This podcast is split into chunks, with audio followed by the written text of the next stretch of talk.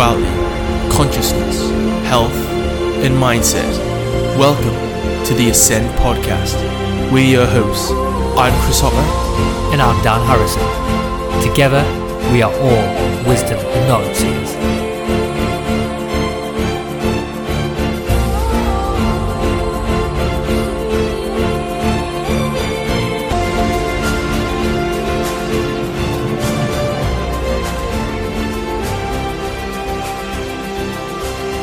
Hey, what is up, everyone? This week on the Ascend podcast, we are joined by Stephan Schwartz.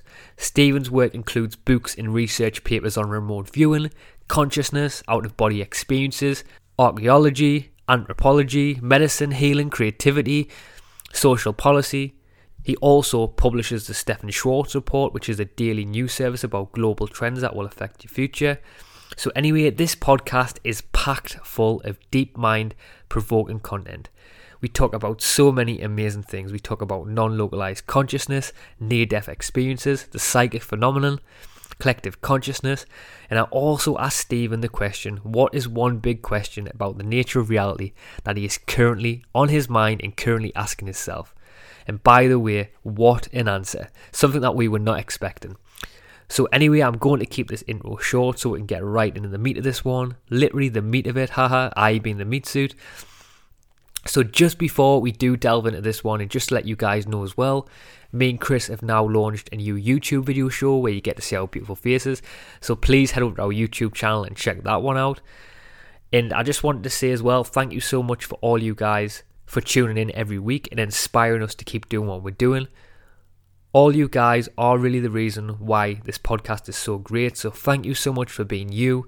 We're the channel is, but you are the source. And I just wanted to say thank you so much to all our current Patreon members who do support the podcast and are be- and becoming a part of the Ascend podcast family. And as you guys know, this podcast is 100% funded by you. And as you know, we have never and never will advertise stupid products or bombarded you guys with stupid ads that just don't serve you as a human being on this planet. We take this podcast seriously, we take you seriously. And I was actually thinking about this. Just imagine being in a float tank, you're lying there in the water, you're trying to clear your mind, and a mattress ad just starts playing in the background. How insane would that be? And this podcast is a secret, secret place for your body and mind. We protect that and respect that. So we're asking for your help to take this to the next level. And if you do think this is a conscious idea, please go to Patreon slash Ascend. And whatever tier you do decide to choose, you will get special reward prizes. We have a $2 reward tier, which is the price of a cup of coffee called Hidden Citizens. We have a $5 reward tier and a $10 reward tier. And one of those special rewards is a hangout where you can get together with other like minded minds who are also Patreon members, discuss deep topics, share some ideas, just connect and have some fun and really go deep down the rabbit hole all together. And these hangouts are staged every month. And we are also going to be giving away two signed copies of Stephan's new books, The Eight Laws of Change. And to have a chance of getting a signed copy, you need to become a patron by the end of the month, and two lucky Patreon members will receive a signed copy of them books. So if this does tickle your fancy, please head over to our Patreon page, join in the community, and this can be found on the Ascend website or go to www.patreon slash ascend. So anyway, this is an amazing podcast. Let's jump in with this one. Enjoy.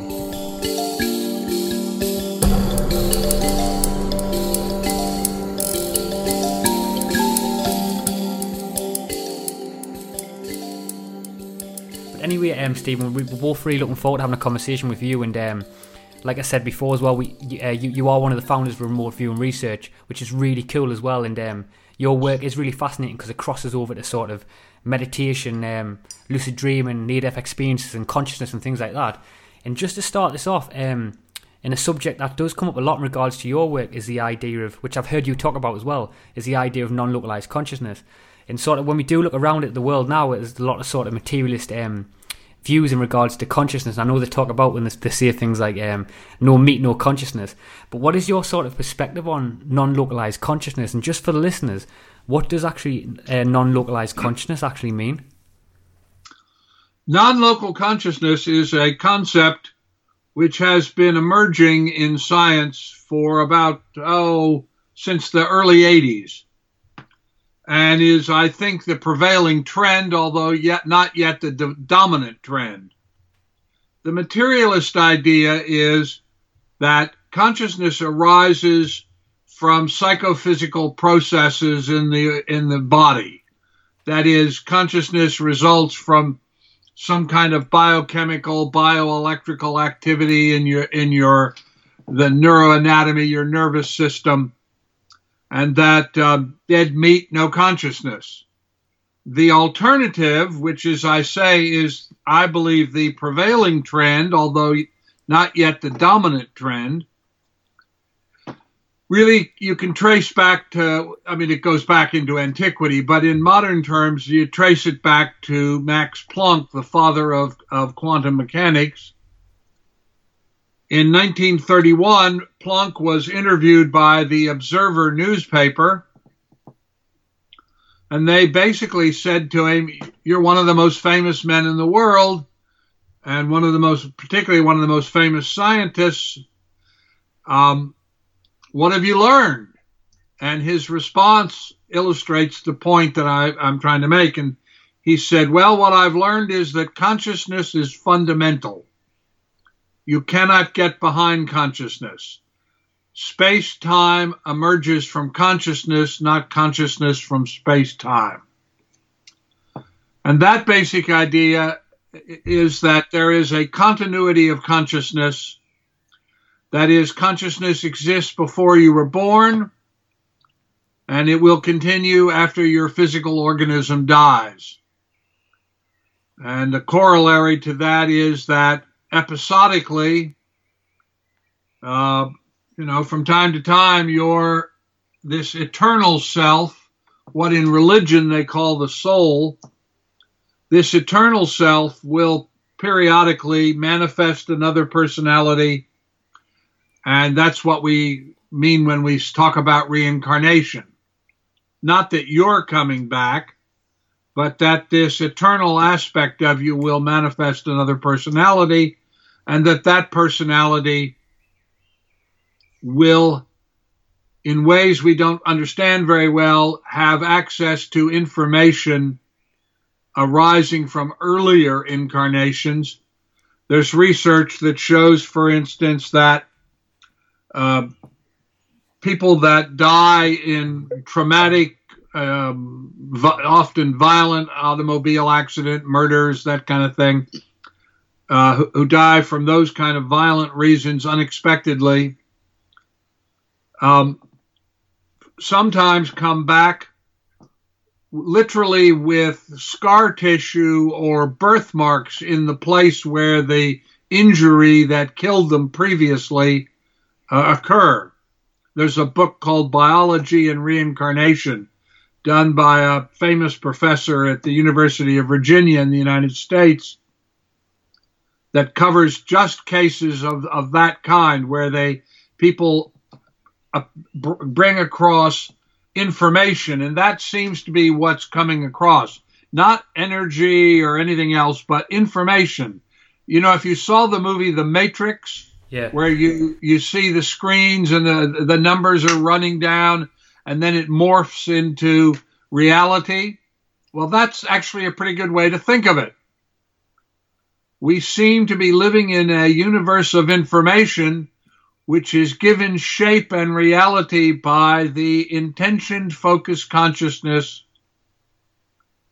of, of this aspect of ourselves and this is also the part that does things like remote viewing. This is the part that has near death experiences.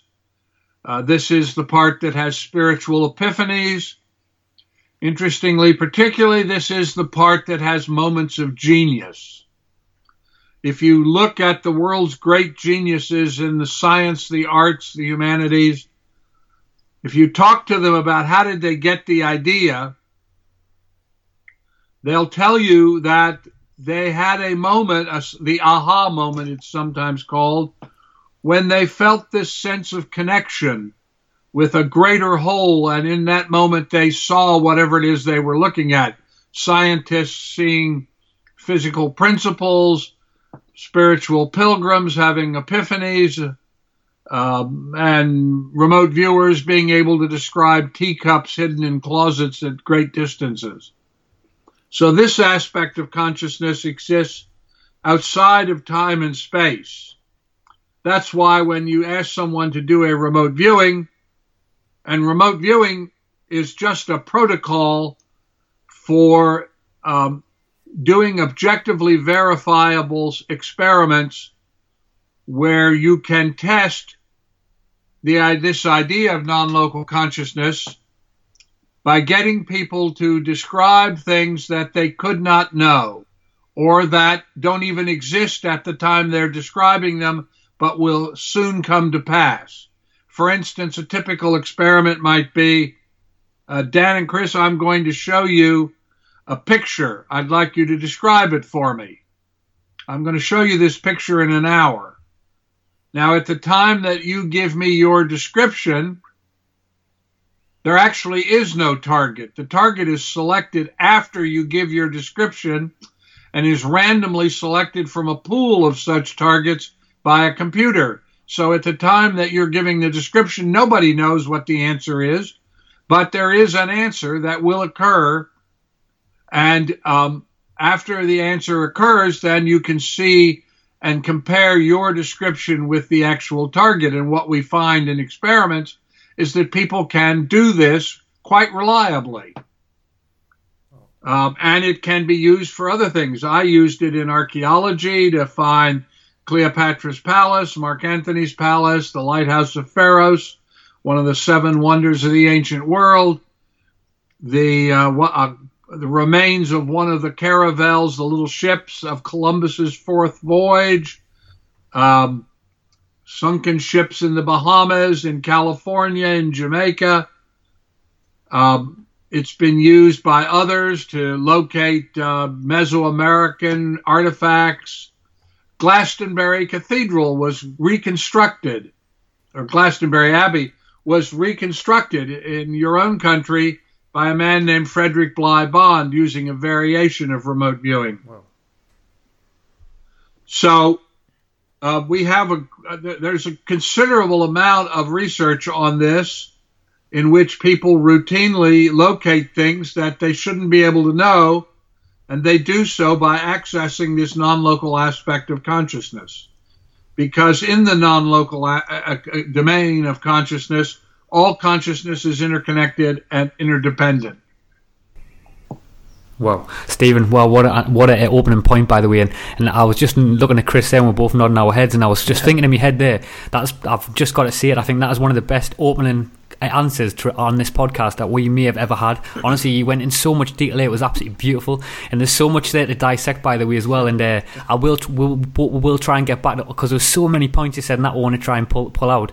Um, but the first one as well, I would love to touch on is when you were talking about. Um, straight away when you were talking about how there's an aspect of consciousness that's um, not physically based that's what you said I think as well that perspective and that idea of, of that aspect of consciousness that is not physically based, the evidence that is coming out now is very strong, and it sh- that should, like you were saying, there's loads of evidence from reincarnation, uh, so many other things, and um, that should really like shift like people's perceptions in the mind to really think in a different way.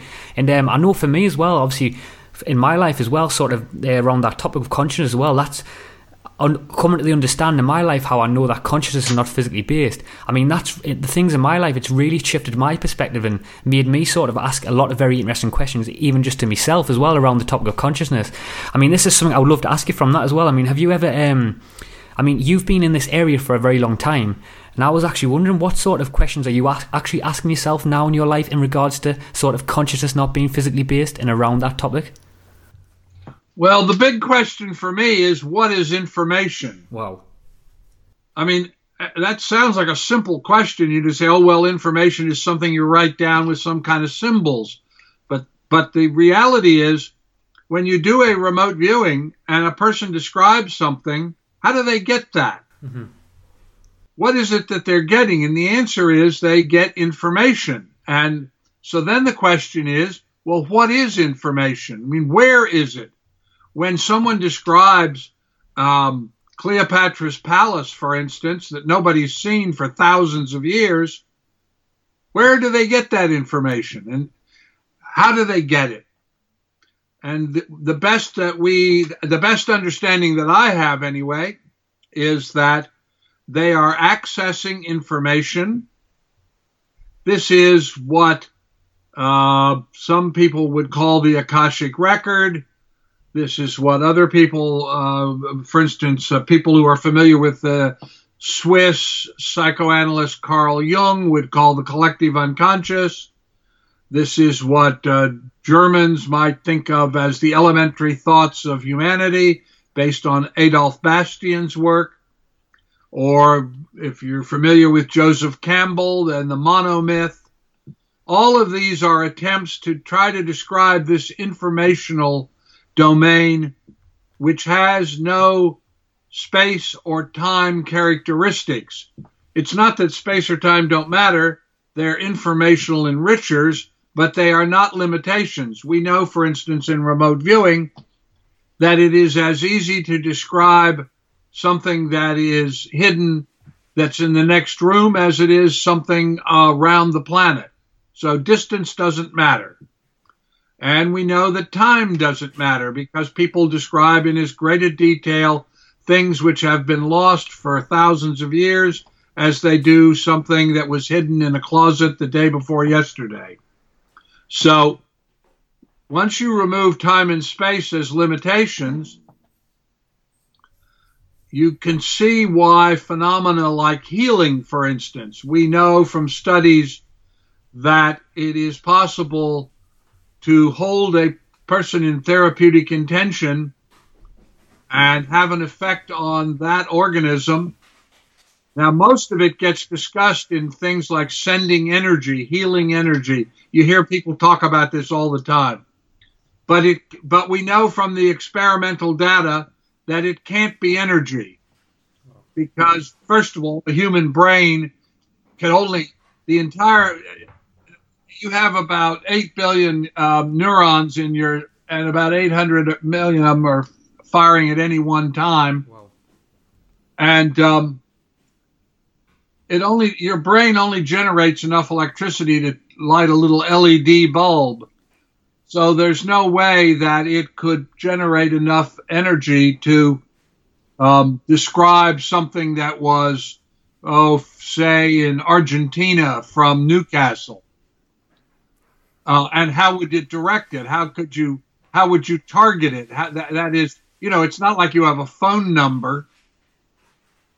So you what the, what we're seeing in the research data is that holding intention that the key to this whole business of accessing the non-local aspect of consciousness is to the ability to attain and sustain intention focused awareness that's why meditators consistently do better at tasks like remote viewing or healing than non meditators. Because when you strip away the religious aspect of meditation and you just get down to what are the physiological results, what you discover doesn't make any difference how people, what technique people use. The key to it all is that they are able to attain and sustain intention focused awareness. And when you can do that, then you can access this non local part of yourself. It's not coming from outside you. In fact, the whole idea of outside inside is, is not correct because that's all physical thinking. When you think in terms of consciousness, what you're thinking of is this matrix of information. You can find and, and locate things because you hold intention to ask. It's like doing a Google mm-hmm. in the not local to get the information the remote viewers try. When I say to them, I want you to describe this thing that I'm going to show you in an hour, it's as if you were doing a Google and saying, um, uh, giving some search word and uh, search target and back comes all these hits that, that how did you know how that how that happens. That same kind of process is basically what remote viewers are doing. I give them a target and whether the target exists at that moment or only in the future or in the deep past doesn't make any difference. Wow Stephan, that's fascinating. You have really delved in so much topics, and definitely about the informational field. This this is something that's been actually in my brain for a long time, and it's been absolutely itching at us to ask you this. Um, Stephan, is this ability to tap into this informational field something like we've always had, or like we have developed, or are we now even losing it? Uh, we always have it. It's a function of being a living organism. And um, you don't get it from outside or anything. You simply open to it. Um, it's it's not about sending in signals. Uh, it's it's not electromagnetic. I did a submarine experiment back in 1977 where I put people deeply in a submarine and uh, asked them to do remote viewings while they were shielded by hundreds of feet of seawater, which blocks all electromagnetic radiation. And they did just as well as they would have done if they were on the surface. And that continued the work that was done. That my, I was continuing work that had been begun by a man named Leonid Vasiliev, who was then working in, in what was then Leningrad, now St. Petersburg so it doesn't the the shielding of the seawater, which shields the electromagnetic uh, radiation, didn't make any difference. So that is telling us, I think, that this aspect of consciousness is not physiologically dependent. It can be influenced in the same way that if you can remember old cathode ray televisions, if you held a magnet near them, it made the picture go all wonky. Um, so things like uh, the geomagnetic fluctuations in the geomagnetic field of the Earth itself have an effect on people's ability to do this. Um, emotional issues have an effect on people, but the things that normally we think of as limiting um, any kind of communications, space time issues, don't make any difference. Stephan, that's absolutely incredible. It's like it. So does this tell us like we're constantly immersed in like this matrix of information all the time, and like all life is interconnected? Yes, that's exactly what it's telling us. We live. We, the, the, the cultural bias of of, of of Western European and American, North American, really in much of the world, the, the bias is that uh, uh, dominionism. You know, the earth is a kind of exploitable bank account that we were left by a, a rich uncle, God, and that we can exploit it in any way we can, and it doesn't really have any effect on us. What we're learning with things like climate change and this climate change, by the way, is, I think, one of the reasons that the consciousness model of reality is going to carry the day and become the dominant model because what, what we have to learn in order to deal with climate change is that all life is interconnected and interdependent, not just at the physical level, but also at the consciousness level. In any case, when we try to think about reality if we can begin to conceive of it as this information first part, and that within this matrix, we are just one part of the matrix. The Earth's biosphere extends many miles above our heads and miles beneath our feet. And so we just live on the Goldilocks zone, the, the surface of the planet. That's the Goldilocks zone, and the Earth itself is in what astronomers call the Goldilocks zone within the solar system. I mean, if the Earth were a little further away from the sun or tilted a little differently, or its orbit was a little different, there might not be life on Earth. So we live in this interlocking matrix um, and what and once you begin to think that way, then you understand why environmentalism is so important. Why something that you do in one place may have a huge effect. I mean, for instance, look at the acidification of the ocean as a result of the uh, carbon dioxide. and the the um, uh, acidification is killing the coral, and the coral produce much of the uh, uh, of the stability of the ocean ecosystems. So these things are all interconnected, and uh, until we begin to think that way and stop thinking, well, the Earth is just a bank account that we get to exploit any way we want, there are no consequences, we are going to be in deep trouble. Uh, that's what's climate change is basically the result of a worldview that said we can do whatever we want and we don't need to worry about any consequences. And what we're discovering now is that, in fact, there are big consequences. And we have to change the way we think about the world and our place in it.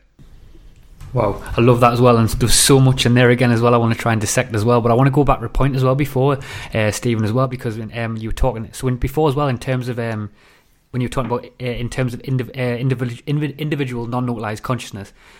You would you were sort of describing individuals doing this, but it actually made me think what would actually happen if sort of um, a collective of people all become aware and sort of tapped into this potential. And it must raise a question like what could sort of a large scale group actually have on the effects of the physical world? Very good question. That's mm-hmm. a really good question. Mm-hmm. And happily, we have some data. Whoa.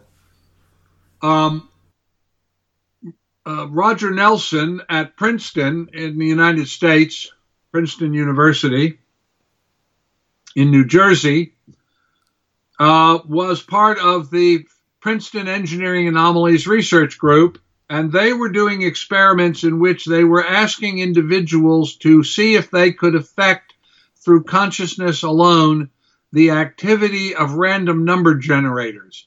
Now, random number generators are gadgets, little gadgets that are specifically designed to be productive of non of, of random numbers. I mean, they're designed specifically to only be random so they put out, oh, sometimes they're based on nuclear isotopes, where the particles that the isotopes release uh, are random. Sometimes they're based on generating numbers.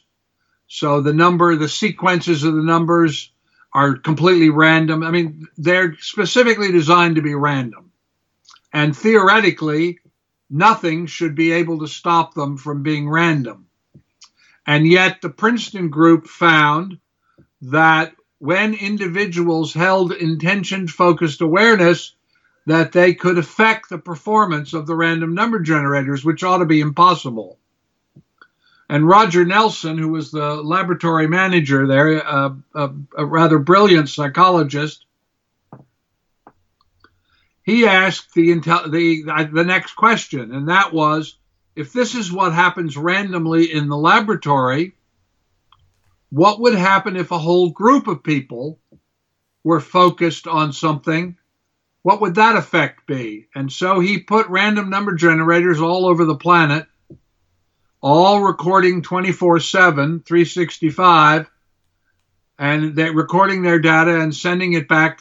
And what he discovered was that when an event occurs which coalesces the intentioned awareness of large numbers of people, like the death of Princess Diana or a tsunami in Japan, in Japan or Nelson Mandela's funeral or the Olympic uh, uh, inaugurating games.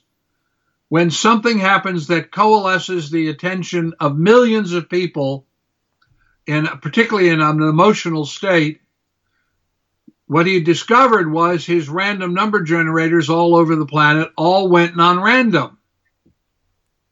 Now, that ought to be impossible. And yet it happened again and again and again, and the odds of it happening by chance are now better are now better than one in a hundred billion, where one in twenty would be significant. So this is a highly significant regular uh, uh, phenomena. And what it's telling us is literally consciousness is manipulating reality. Now, another set of experiments, I did an experiment where I had, for instance, where I had people um, doing healing, and while they were doing healing, they had little sealed bottles of very, very pure water, so pure that I had the water made from the from gases. You know, water is H2O, two hydrogen, one oxygen. And um, I had this ultra pure water. I mean, it would have been dangerous to drink it in these little glass bottles, and they were they were strapped to the hands of the healers while they were doing their healing. And we used a technique called infrared spectrophotometry to measure, where you get a graph of the molecular structure of the water. And what we discovered was that the water that had been exposed to healing had a different structure than the water that than control water, water that was exactly the same in the same bottles, but that was not used in the experiments. I did another experiment where I took a bottle of wine and I had a I had a about a two pound chunk of, of quartz crystal and I had a two pound chunk of glass, same size roughly, and and um, just a slab of, glass, and I had uh, people focus their intention on the quartz crystal, but not on the glass. Nobody paid any attention to the glass. And then I had tubing that was wrapped around the crystal and the glass with a funnel at the top and a, a valve at the bottom. And I took the bottle of wine and I poured half the wine through the tubing that was around the crystal that had been the focus of therapeutic intention, and the other half of the wine I poured down the glass, uh, the tubing that was around the glass that had been the control that nobody paid any attention to. And then I had people who didn't know anything about the backstory of what had happened. I, I poured them, uh, I said, I'm doing a test on wines and I, I poured, I, they took a drink of the wine that had gone around the crystal and then a drink of the wine that had been around the glass. And they, to a highly significant degree, reported that the wine that had gone around the crystal that had been the focus of therapeutic intention, they perceived as being of higher quality, a better tasting, uh, more robust. I mean, all the things people say about wine. Dean Radin at the Institute for Noetic Sciences of, of Noetic Sciences did a series of experiments where he took chocolate bars and he broke them in two and he had a group of Buddhist monks focus their attention on one of the parts of the chocolate and and the other part the control part is um, nothing happened to that. And then he had people eat the chocolate and uh, a piece of the treated chocolate and a piece of the controlled chocolate. And again, to a significant degree, they reported the the controlled chocolate as being a better tasting or uh, uh, or um, more delicious or whatever. And then he did the same thing with uh, he took a bunch of tea tea leaves. He had the Buddhist monks focus on the some of the tea leaves, but the other control group of tea leaves that exactly the same. Nothing happened, and then he made tea out of them and asked people to drink the tea. Now, the interesting thing here, Dan and Chris, that the, the, the key point to keep in touch with is that nothing changes chemically in the water or the wine or the or the tea. There's no chemical change. It's exactly the same. So what's happening is you are changing people's perception of the qualities of the the tea, the chocolate, the wine. There's no chemical change, and yet people perceive them as being different. Why does that happen? The answer, I think, is because the tea has been informationally enriched, or the chocolate or the wine, with the intention of the people who are doing the who are sending the uh, not sending uh, who are uh, holding the intention wow. Uh, and so the change is occurring in the non-local because there's no change at the chemical level Wow, that's so deep. That's so powerful as well. Actually, Stephan, when you um, were talking before about like large scale group um, groups having like these effects on the physical world, we actually it's very interesting because we actually had Roger Nelson on the podcast, and he's a very fascinating guy. So yeah, Stephan, um, it like it's all feels like all throughout history, like it seems to me that there's been like these global shifts in consciousness, and as like we were talking about before, it's like it, it is our like the whole planet is all connected to like this matrix of life. Do you think this shift or a rise in consciousness is rising spontaneously, or is it like being stimulated by something? Um, it it's a function of getting um, coherence.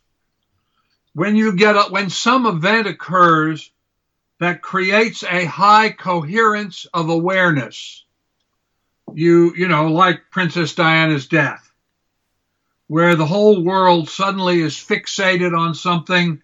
That's all the news talks about. Um, for instance the what happened in paris or what happened in manchester. I'm sure i haven't talked to roger so i don't know whether i don't know what the the number gener- uh, his random number generators did but I would suspect with this Manchester thing, these these sort of horrible events that just catalyze everybody's consciousness, I suspect that the, the random number generators probably went non-random because suddenly you get a whole bunch of people who are focused very intently. The emotional co- component is important. That there's a strong emotional component. That's that's sort of drives it. And where this energy focus, or where this awareness, not energy, where this awareness focuses in, there's some kind of shift in, in the informational structure of reality, and that's what causes the random number generators to go non random. And so this sort of thing is going on. And if you look at it historically, you can see periods of history where something very unusual happened over a very short space of time. For instance, historians talk about what's called the axial age. A X I A L, axial. And um, between the 8th and 2nd centuries BCE, and during that time, much of the intellectual development of the human race changed. All of the pre Christian monotheistic religions virtually all come into existence within that little period of time historically. Really gets down to about 200 years. And, and the list of people that are involved with that is enormous. I mean, it's uh, I, people would be surprised that Buddhism, Confucianism, Taoism, um, um, Deutero-Isaiah Judaism, um, the development of democracy in Athens, all of that occurs within a space of a couple hundred years. There was a shift of consciousness. And I think we may be going through another shift of consciousness as people confront the reality that, that all life on the planet is interconnected and interdependent and that the well being of the planet um, is largely determined by activities of individuals. So then the question is well, what can individuals do to bring about change? And the answer is what I call the quotidian choice. For instance, it, the, the people who listen to your podcast, I don't know how many that is, but it doesn't really matter. The people who listen to your podcast, if they will all do what I'm about to describe, they can change the course of history for the United Kingdom and indeed the world. Now you say, oh, that can't possibly be true. How can a bunch of blokes that are, you know, listening to a podcast change the world? Well, the answer is they can. And um, I wrote a book about it called The Eight Laws of Change. Anyway, here's all, here's what you have to do. Every day, you make hundreds and hundreds of little decisions. They're called quotidian choices. quotidian means daily, mundane, ordinary, regular. So every day you go to the store, you buy uh, toothpaste, you buy cat food, you buy uh, uh, toilet paper, you buy a soft drink, whatever. Well, that choice is actually a kind of voting.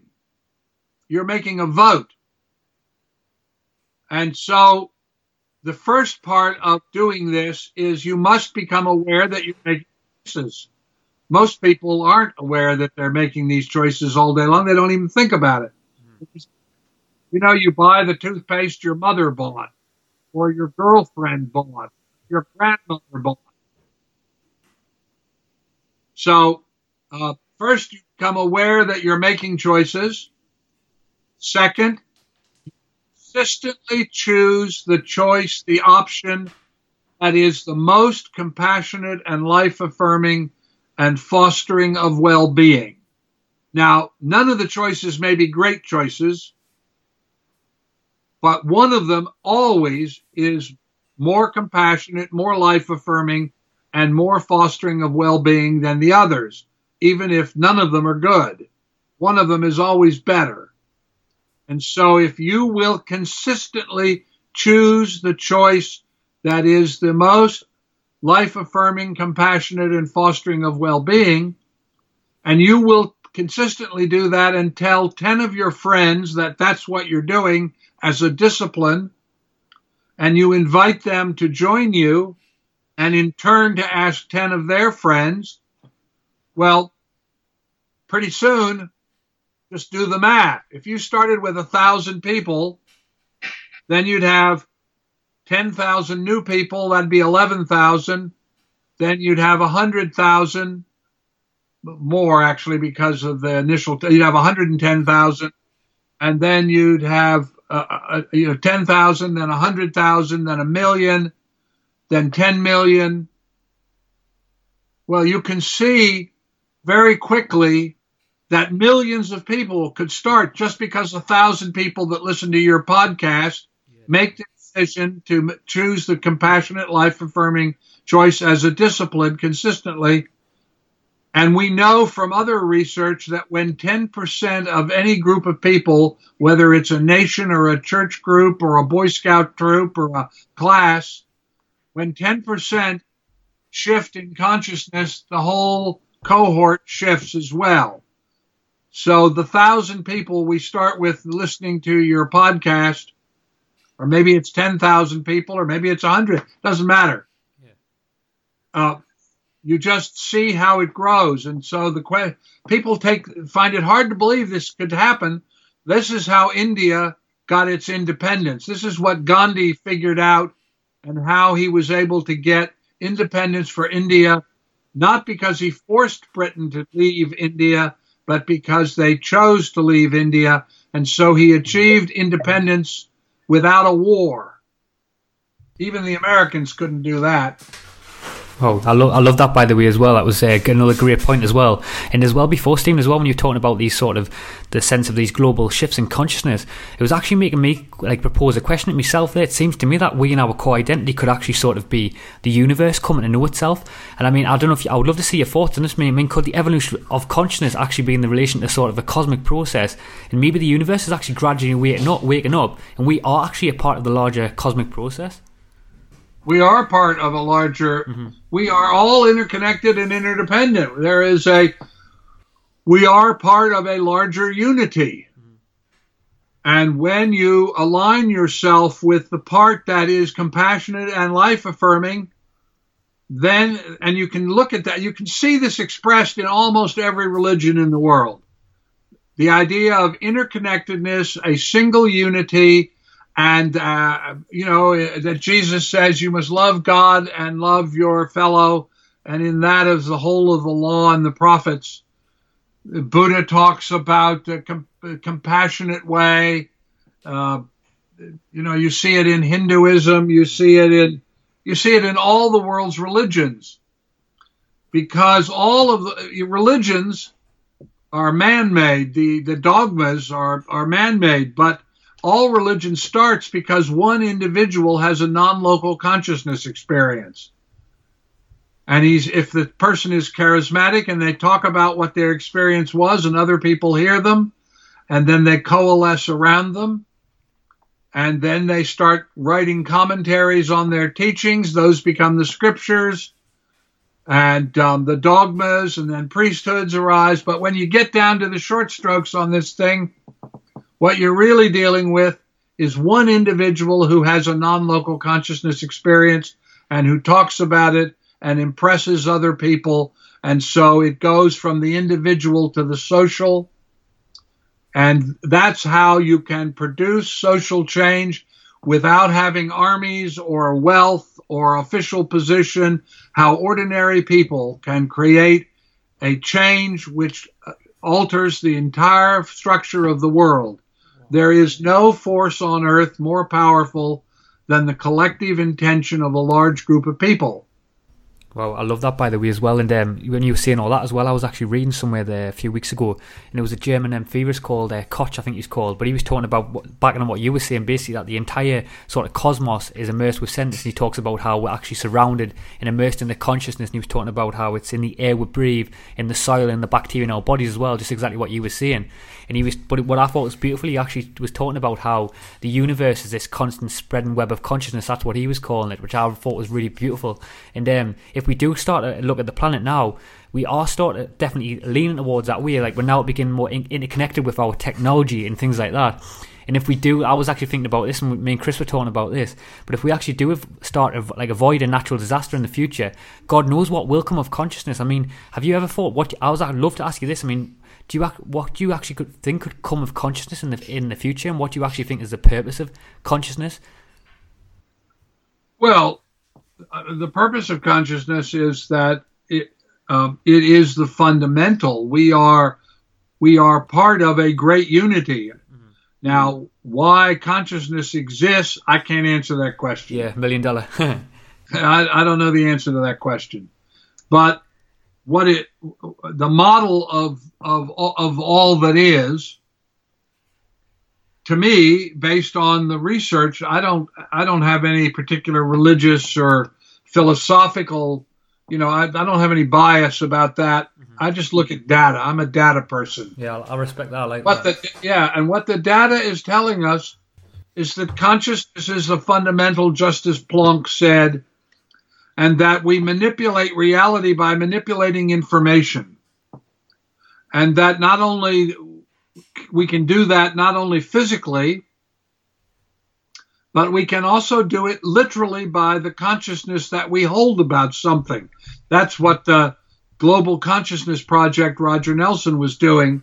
That's that's what that is those experiments are telling us is that literally the consciousness that people hold about something changes the structure of reality. Or the experiment I did with wine and water, or that Dean Radin did with chocolate and tea. We have the power to change the world. And it has nothing to do with how much money you've got or what official position you've got or um, you know whether you have an army because when you have a large enough collective of people who shift in consciousness, things change. Look at the Soviet Union, for instance. What brought the Soviet Union to the end? And the answer to that question, and I was there, is that uh, the consciousness of Russians changed and they rejected communism. A sufficiently large percentage of them did that the system literally could not continue. Well, I love that by the way as well, and before as well, uh, Stephan as well. When you were talking about um, you mentioned this before as well. I think it's like you mentioned it in that point as well, but you definitely mentioned it before, and you were talking about how consciousness is um, manipulating matter, which I thought was really fascinating. I mean, I was actually thinking, could it actually be that I was thinking in my head, could it actually be that consciousness is actually sort of using our um, like our meat suits in order to evolve? Because it's very interesting to me because this this theory as well. I read this was also backed up in um, the book as well. Um, the Immortal Mind by Ervin Laszlo. I know you're familiar with his work as well, but in, also Anthony Peake wrote that as well. But it's really interesting to me because I mean, have you ever thought about that? Is I mean, is consciousness actually sort of just using our meat suits in order to con- continuously evolve itself? I don't know the answer to that. Mm-hmm. Um, uh, what the reincarnation research sex seems to suggest is that incarnations are explorations of choice that we make, and that um, we when you make a choice, you set in motion a pattern, and that pattern, if it is disruptive and non-life affirming, gets played out again and again. But that when you make choices that further open your consciousness, that you move into greater harmony with the unit, with the, this great unity. I think that's what I, I think that's what people mean when they talk about karma. What they're really saying, karma really means information patterns. That you have an information pattern that you are trying to understand and bring into harmony. And, and so you keep facing certain situations until you make a choice or choices that bring you into harmony. And so almost all religions, if you think about it, are really about suggesting to people ways in which they can come into harmony with the great unity. And and what is behind the great unity, I have no idea. Yeah. Hmm. Well, that's certainly something we're going to have to be uh, exploring about more and more. Stephan, on sorry, Stephan. Honestly, I'm actually blessed that you've actually given us knowledge after knowledge, information after information. Maybe you yourself are actually the embodiment of consciousness, just giving us all this information itself. um, but honestly, thank you so much for being a part of the podcast. Um, I mean, absolutely, so appreciate uh, you guys do well. I hope you prosper, and so you have a great day. Yeah, you too. Thank you. Thanks so much for checking this one out. It was such an honour to dig into the mind of Stephan Schwartz. And if you guys do want to delve further into this man's mind, please check out his books, The Eight Laws of Change, or open up, opening up to the infinite. It's stephenschwartz.com, and we're also going to be giving away two signed copies of Stephan's new books, The Eight Laws of Change. And to have a chance of getting a signed copy, you need to become a patron by the end of the month, and two lucky Patreon members will receive a signed copy. And I just want to say thank you so much to all you guys for tuning in every week and inspiring us to keep doing what we're doing. All you guys are really the reason why this podcast is so great. So thank you so much for being you. We are the channelers, but you are the source. And I just want to say thank you so much to all our current Patreon members who do support the podcast and becoming a part of the Ascend podcast family. As you know, this podcast is 100% funded by you, so thank you. And if you do want to become a patron and support the podcast, go to patreon slash ascend. Anyway, thanks so much for listening to the podcast. We'll catch you next week. Keep seeking everyone. Peace.